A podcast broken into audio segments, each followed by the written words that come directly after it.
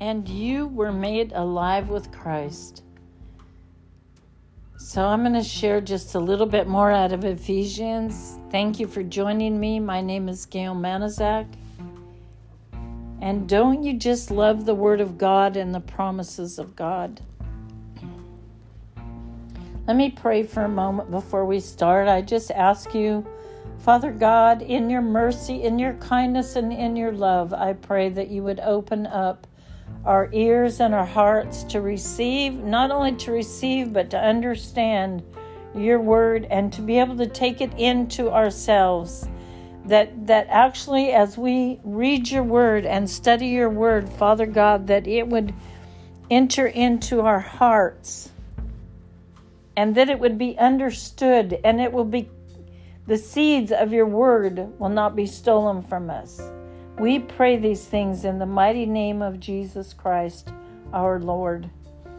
We ask you for eyes that will understand God, hearts that will receive and understand your word in Jesus' name.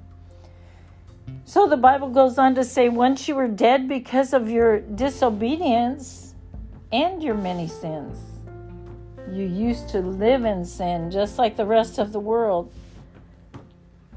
You used to obey the devil, the commander of the power in the unseen world.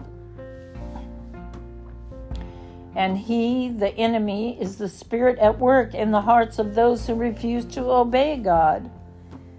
All of us used to live that way, following the passionate desires and the inclinations of our sinful nature. And by our very nature, we were subject to God's anger, just like everyone else. But God is so rich in mercy and He loved us so much that even though we were dead because of our sins, He gave us life when He raised Christ from the dead. It's only by God's grace that you have been saved. He raised us from the dead along with Christ, and He seated us within the heavenly realms because we are united with Christ Jesus. So God can point to us in all future ages as examples of the incredible wealth of His grace and kindness toward us, as shown in all He has done for us who are united in Christ Jesus. There's that word united again. I challenge you to look up the word united. Two times it says that we are united with Christ Jesus. That is a powerful word, and, it, and the definition will expound on our relationship with Jesus. God saved you, He saved us by His grace when we believed. And we can't take credit for this because it is a gift of God. Salvation is not a reward for the good things that we've done, so none of us can brag or boast about that. For we are God's masterpiece. He has created in us a new in Christ Jesus. We are created new in Christ Jesus, so we can do the good things that He planned for us long ago.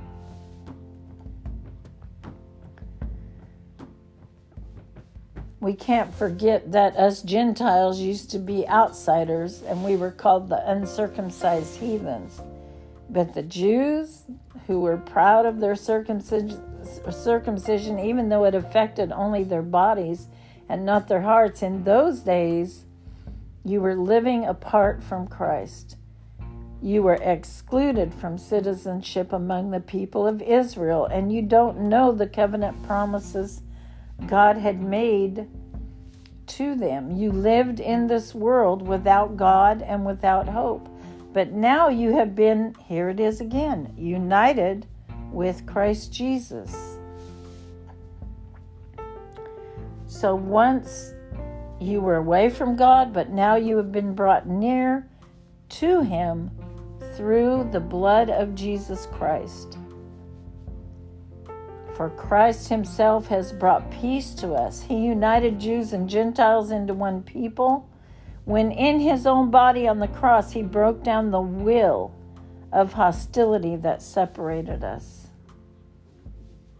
He did this by ending this system of law with its commandments and regulations.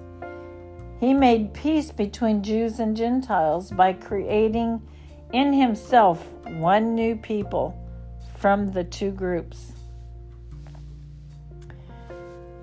Together as one body, Christ reconciled both groups to God by means of his death on the cross, and, and our hostility toward each other was put to death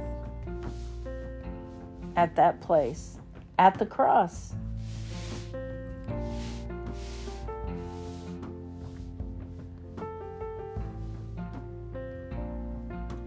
He brought this good news of peace to us Gentiles who were far away from him, and peace to the Jews who were near. He says, Now all of you can come to the Father through the same Holy Spirit because of what Christ Jesus has done for you. So now, you Gentiles, are no longer strangers, you're no longer foreigners, you are citizens along with all of God's holy people. You are members of God's family. Together, we are his house, built on the foundation of the apostles and the prophets. And as I close here, and the, it, the Bible says the cornerstone is Christ Jesus himself, he is the cornerstone. We are carefully joined together in him becoming a holy temple for the Lord. Through him, us Gentiles are also being made part of this dwelling where God lives by his Spirit. Amen.